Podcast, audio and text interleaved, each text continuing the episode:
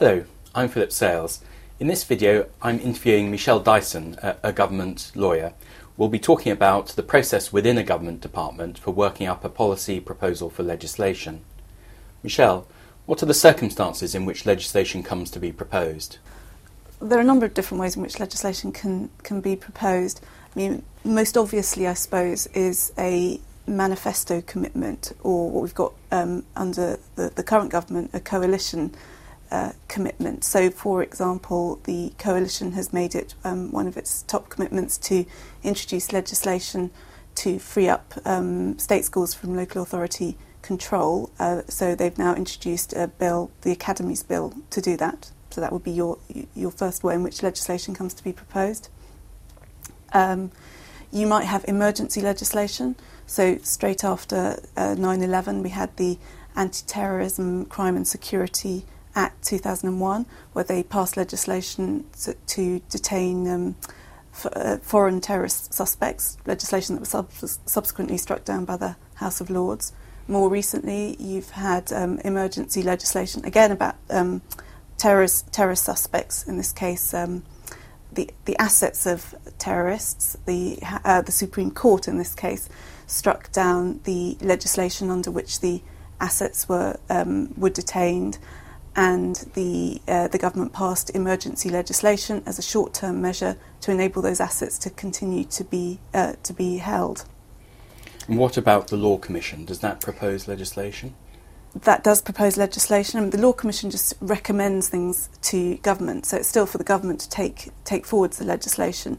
But you do have quite a number of um, acts on the on the statute book which originated with the Law Commission. Um, a recent example is the Bribery Act 2010, which initiated with a with a Law Commission report. And, and sometimes you'll just have legislation that, that responds to an, an immediate um, sort of public pressure. So uh, the, the, bad example that's always given is the Dangerous Dogs Act. You know, people always say um, repent at speed and sorry, um, legislate at speed and, and repent at, at leisure. Um, but you'll have numerous examples of that sort of thing where there's an absolute sort of public outcry about something and the government brings forwards, forwards legislation to address that issue. And I suppose, I mean, at the moment, you'll be looking at, I would guess, a lot of legislation to um, enable the government to make savings given the difficult uh, financial situation that we're in. You're a, a, civil servant or official. What part do officials play in developing the policy proposals for legislation? All sorts of different roles. Um, I mean, talking about the, the officials within a department, I mean, the, I suppose the most central person is the policy official. The policy official's role is to take the idea that comes from the public or comes from the, the manifesto or whatever it is and develop that idea, take it all the way through until it's uh, into legislation and then, and then to implement it. Uh, the policy official will work very closely with ministers as part of that process. You also, on bigger bills, you'll have a, a bill manager because a bill is like a sort of a massive project in some ways, really complicated, loads of different people to sort of bring together. When you're in Parliament, you have huge amounts of uh, paper. Every every time you're in Parliament, you'll get loads of amendments tabled by opposition MPs. Each amendment has to be you have to do notes for for the minister. So there's a there's a lot of just managing of this big project, and that's the bill manager's job. Uh, the bill manager will also um, deal with handling issues. So looking at um, relationships, uh, you know, how the bill is likely to go down in Parliament, how it's likely to go down with other sort of interested parties who may lobby in Parliament. So that sort of handling aspect is is also the bill manager's job. But on smaller bills, the policy official would deal with all of that as well as um, as well as the, the policy. Then you have the lawyer. Um, and that would be you. And that would, would be me. Um, who would work very closely with the policy official in developing the policy. I mean, obviously, the lawyer will also ad- uh, advise on sort of classic legal issues, you know, human rights sort of issues. But probably more of their time will be spe- spent in helping the policy official to develop the policy and working out how you can get um, a sort of fairly straightforward, possibly policy idea. Let's free up um, schools from local authority control getting that to the detail of legislation. So getting that into law um, is is very much a sort of team effort between the policy official and the lawyer. And who else are on the team? What about um, uh, how much it's all going to cost? Yeah, I mean economists, depending on the nature of the bill, uh, that you know their role may be bigger or smaller depending on the nature of the bill. But every bill, or virtually every bill, you would expect it to have an impact assessment that accompanies it, which is a document that, that explains what the costs and benefits are of, of each of the possible options, including the option of doing nothing. And that's normally signed off by the chief economist. And on a bill that's very much, uh, you know, sort of going to cost an awful lot of money, the economists will play a, a significant role and be a key key part of the team.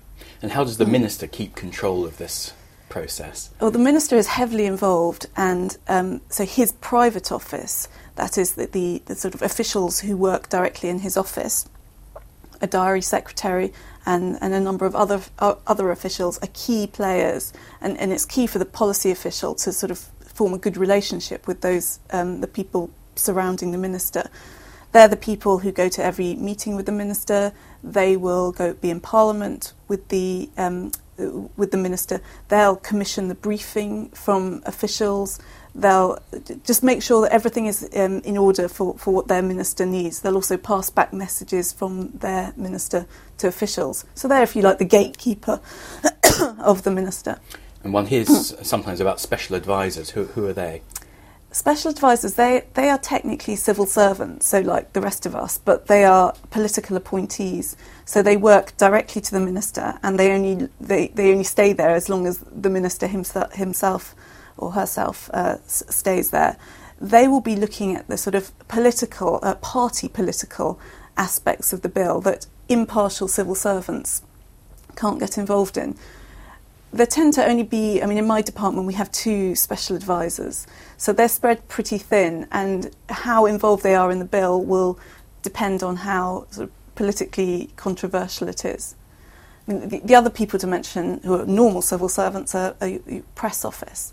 Because it's really important when you're doing a, a, a bill um, for the department, you know, a bill is a really it's a big investment for the department, likely to have a pretty high profile, and it's important that the department gets across to, to the public what, what it believes the benefits are of this, and that's the press office's job. And they'll draft um, press releases, but in conjunction with the policy um, official and, and the lawyer.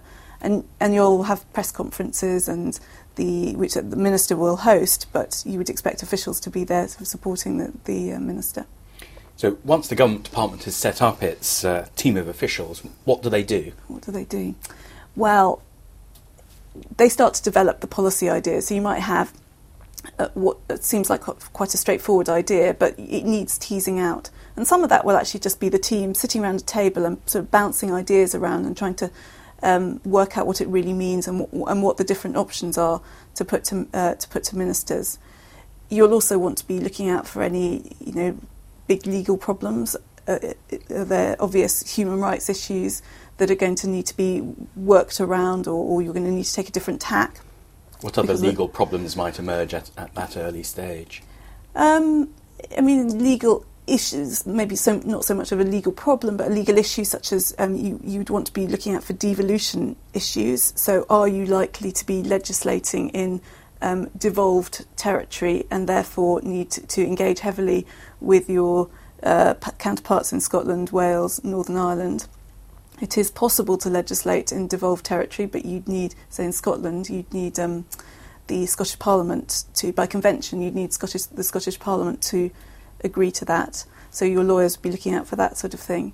You'd also start to want to be, you'd want to be gathering your data um, for, for the impact assessment that, that I just mentioned, because you want to be, you want your evidence base to be as strong as possible in terms of understanding the, the costs and benefits of, of what you're doing you'll want to start talking to other government departments who might have an interest to see to test out how your minister's thinking is going to is going to play in those in those departments. So I think those are the sort of things you do at the early stages. And, and once you've worked through some of those issues, what happens next? Then you've got to start engaging with your with your minister Um, because you wouldn't want to start talking to people outside the department. It's one thing to talk to people in other departments, but you certainly can't go beyond that until until you've got a feel for where your minister stands on all of this. So what you would do um, is put a submission up to your minister. So that's a, um, a written uh, document that sets out the, the, various options. You're still at this stage be at a reasonably high level of, of detail, um, but you could give a sense of where the different options might might take you. Um, and you would put a recommendation and just get a feel for where for whether your minister stands on that, and your minister might want a meeting to to discuss. Usually, pro- probably your junior minister, although it might be your Secretary of State as well, um, just to sort of tease out what what the, they think the direction of policy should be. And once uh, officials have the, the, the, minister's views, what do they then seek to do? Well, you'd carry on developing the policy, but a key part of that is going to be talking to your stakeholders. That's your sort of interested parties outside. So maybe there might be a charity that campaigns heavily on this issue, or lobby groups, or uh, you might have people who've written into your minister saying, asking for meetings. All the sort of people who have an interest in, in the policy area, you'd want to start talking to them. And uh, as part of that, you would probably want to do a formal consultation, which normally means a written document where you allow 12, 12 weeks for, for people to, to um, feed in their feed in their views. But before you could launch that, you would need um, cabinet clearance. So we work on a uh, this um, under our constitution, we work on a um, the basis where the cabinet has to clear any sort of significant policy development, and certainly the what the policy underlying a bill would need cabinet clearance. Oh, and why is cabinet clearance important? because you need everyone signed up. To, you need everyone signed up to what, what the policy is. You need all. I mean, particularly where they have other departments have interest. But as I say, we we have collective government. So even where other departments don't have interests, their ministers, we everyone has to take responsibility for what, what the policy is. What sort of mm. materials would be sent out with a, a formal consultation document? Well, for, sorry, for cabinet clearance, do you mean, or no, for, no, for, for, the actual uh, for consultation for the actual consultation. stakeholders? Um, you would have an impact assessment. You always have an impact assessment, which um, is the document that explains the costs and benefits of each of the options that you've looked at. I mean, it might be fairly sketchy at the time of consultation because part of the purpose of consultation might, in fact, to be to, to gather further information for the impact assessment. And what other mm-hmm. are, are, there other informal ways of gathering uh, the views of people who might be interested in uh, this particular area of legislation? Yeah, absolutely. I mean, you you might well want to do um, workshops. You you would have meetings with people who, who you know are interested. I suppose the benefit of a formal consultation is it reaches beyond the people that you know are interested. And what happens with the uh, results from a formal consultation? You, you analyse them and use them to, to further develop the policy and, and put further options to your minister. In our next video, Michelle will be explaining the detailed development of policy proposals for legislation.